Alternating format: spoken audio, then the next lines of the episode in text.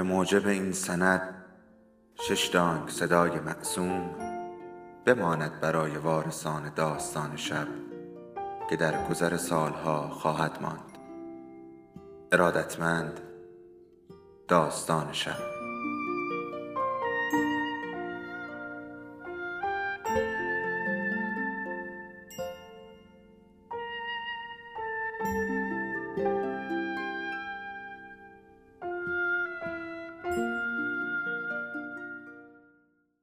یکی بود یکی نبود.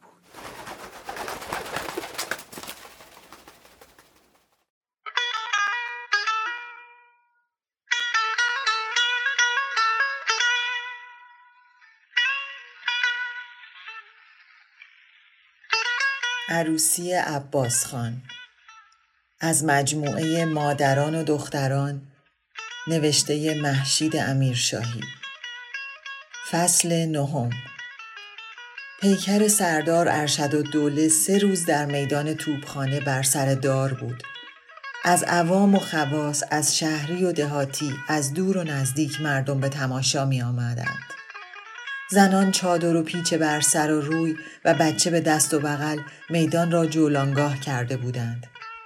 هر سه روز توبخانه قوقا بود. جمعیت می آمد و می رفت و در هم می لولید و محل خلوت نمی شد. از سحری تا افتار این قلقله به راه بود. آنهایی که به تفرج از دوردست آمده بودند دستمال بسته نانی و قاطقی و قمقمه آبی هم با خود آورده بودند تا در حاشیه میدان روزه را بشکنند. هر کس که از کنار جسد رد می‌شد کنجکاوی شومش را با ادای جمله یا خواندن وردی یا حرکت سر و دستی نشان می‌داد. منور و دوله و شمس و سلطنه جلوی سردر شمس و اماره از درشکه پایین آمدند و به طرف میل آسیا روانه شدند. گردش آن روز را شمس و سلطنه پیشنهاد کرده بود تا موضوع خواستگاری عبدالله خان نایب را قبل از مادر با خاله خانده و نزدیکتر از خاله فیصله بدهد. شمسی از دو روز قبل به خانه ییلاقی علی اکبر خان به چیزر رفت. در آنجا موضوع را با منور و دوله در میان گذاشت و اشک شوق او را با دادن خبر زناشویی غریب الوقوعش درآورد. و از علی اکبر خان وعده گرفت که به دنبال لقب رفی نظامی برای نایب باشد و حالا سر موعد با خال منور به میادگاه می‌رفت تا عبدالله خان را ببیند. خوشگل چون فراز یاری یعنی. گرم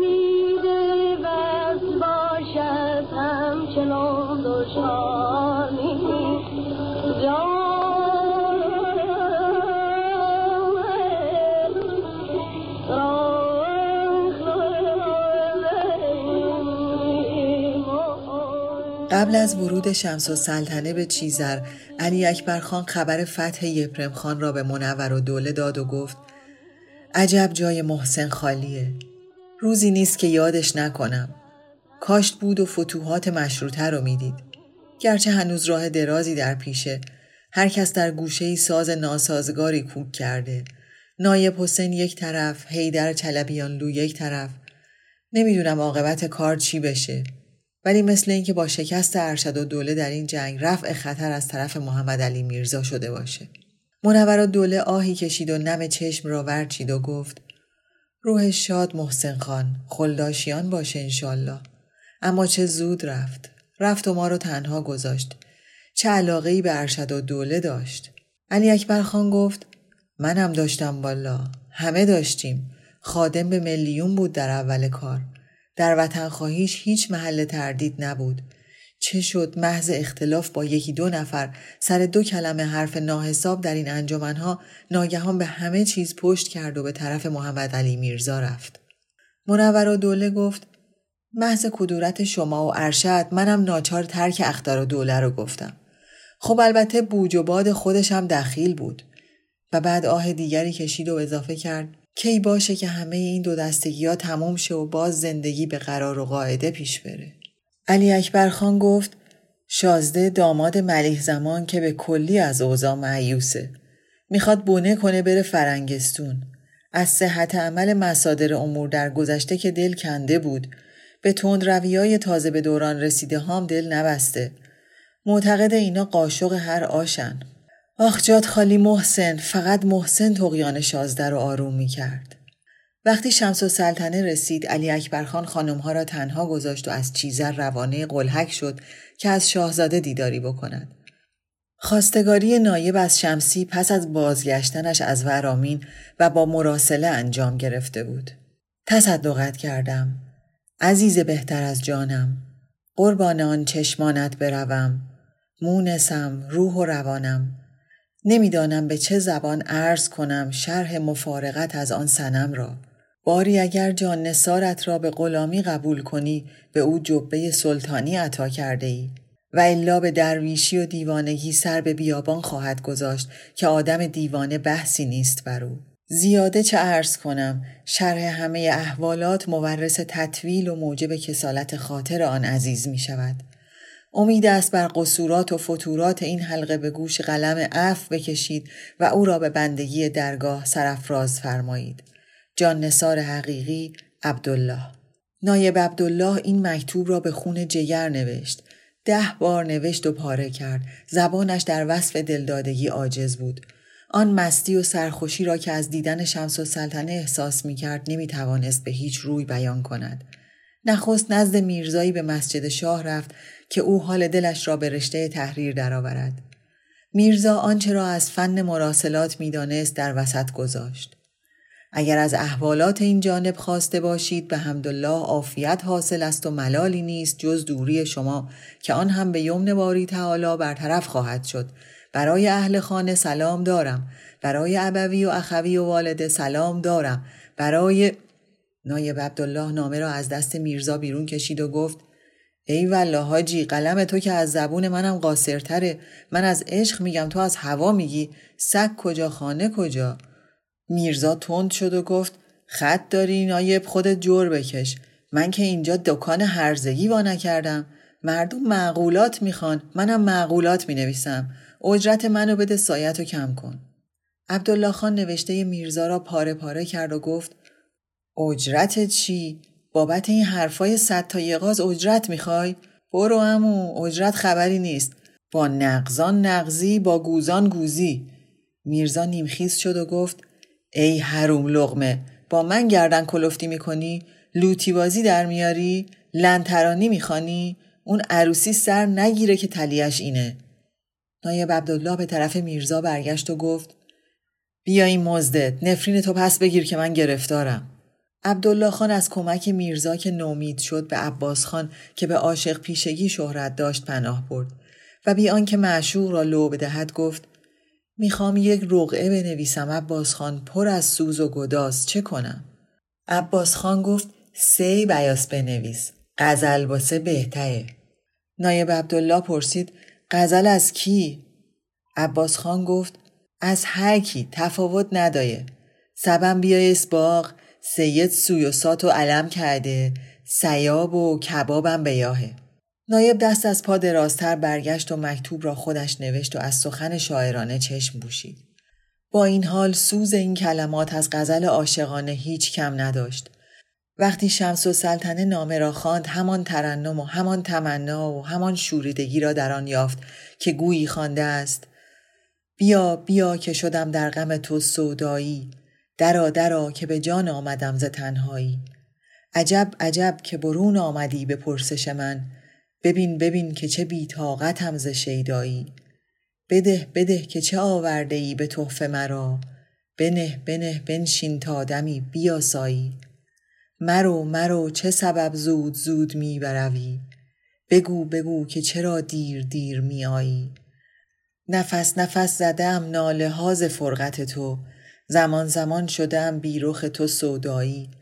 مجو مجو پس از این زنهار راه جفا. مکن مکن که کشد کار ما به رسوایی. برو برو که چه کج می روی به شیوهگری بیا بیا که چه خوش می چمی به رعنایی. آنقدر نامه را خواند تا کلمه به کلمه اش را از بر شد. همان روز بر کاغذی با خط خوش نوشت.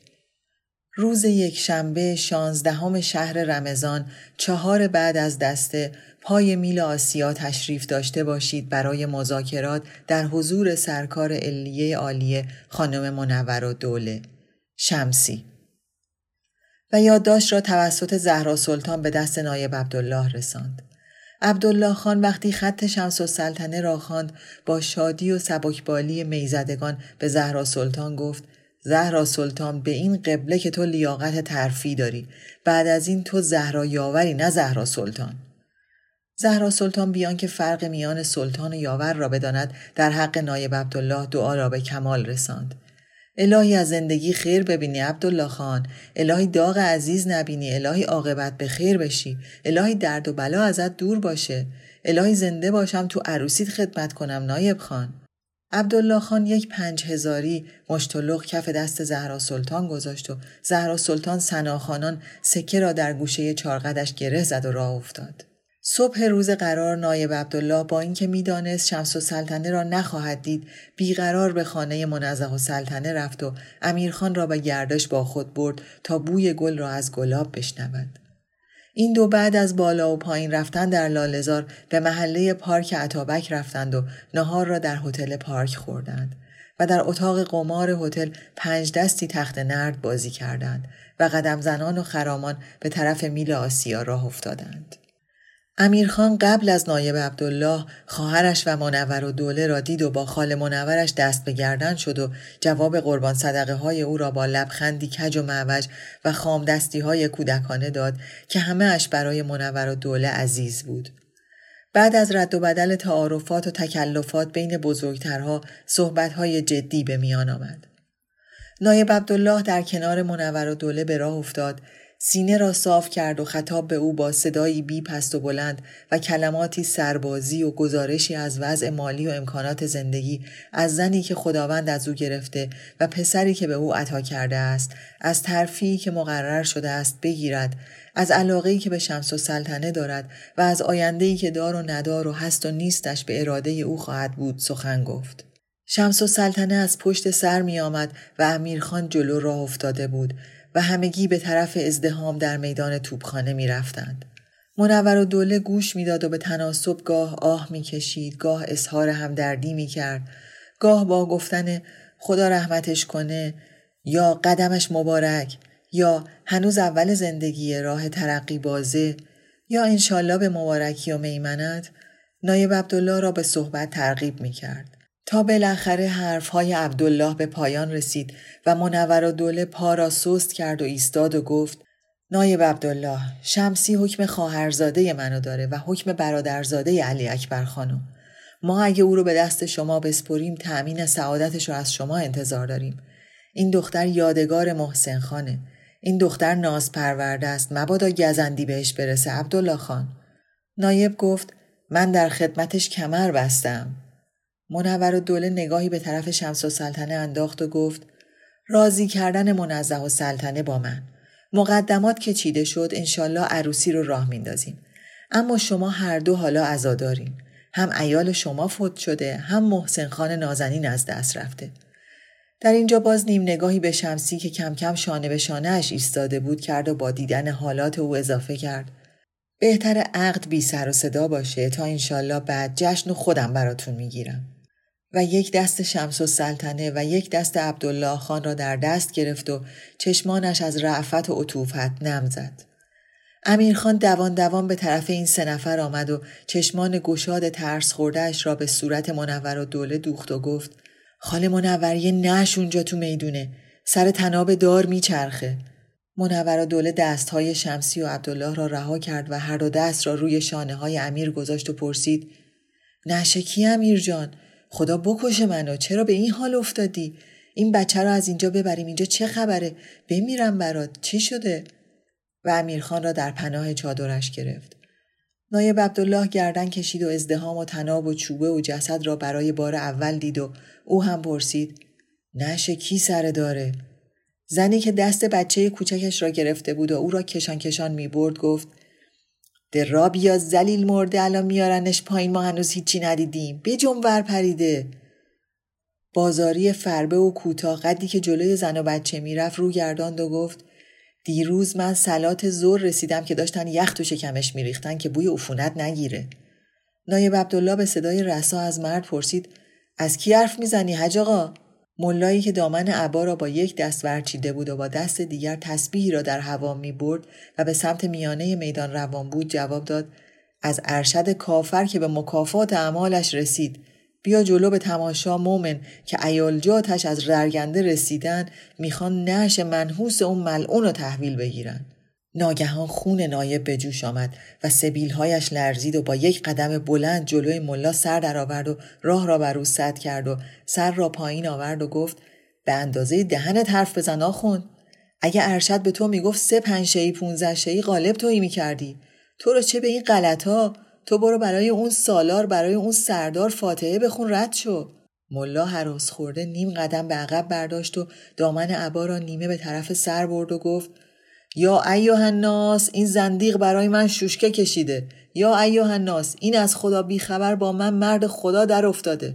اسلامتون کو؟ مسلمونی کجاست؟ یا ایوه الناس ناگهان سکوتی بر میدان توبخانه افتاد و آخرین آوای فریاد ملا را در خود بلعید و همه سرها به طرف کالسکهی برگشت که زنی بلند بالا و باریک اندام و سراپا اندوه در سیاهی شنگرفی چادر و روبنده از آن پیاده شد. و در کنار کالسکه ایستاد و سر و دو دست را رو به آسمان بلند کرد. صدای ناله چرخهای گاری دوچرخهای در هوا برخاست که به طرف دار و جسد می‌رفت. دو نفر تناب را بریدند و پیکر خشک شده و گلوله داغ ارشد و دوله را پایین آوردند و بر گاری گذاشتند. منور و دوله که از آب دیده صورتش خیس بود سر امیرخان را بر سینهش گرفت تا سکسکه های او را که از گریه بی صدا آرز شده بود بخواباند و گفت بیا بریم امیر جان. اختر و دوله است که به عزای شوهر اومده. خدا هیچ عزیزی رو ذلیل نکنه. هیچ غروری رو اینطور نشکنه. بیا بریم زیر بالش رو بگیریم. بیا بریم.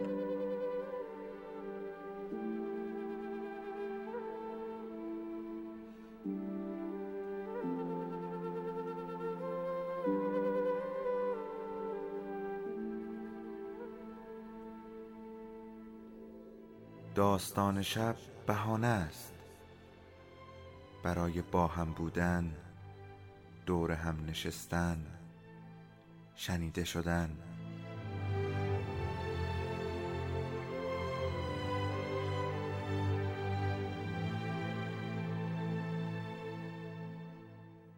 صدای افسانه ها رو میشنویم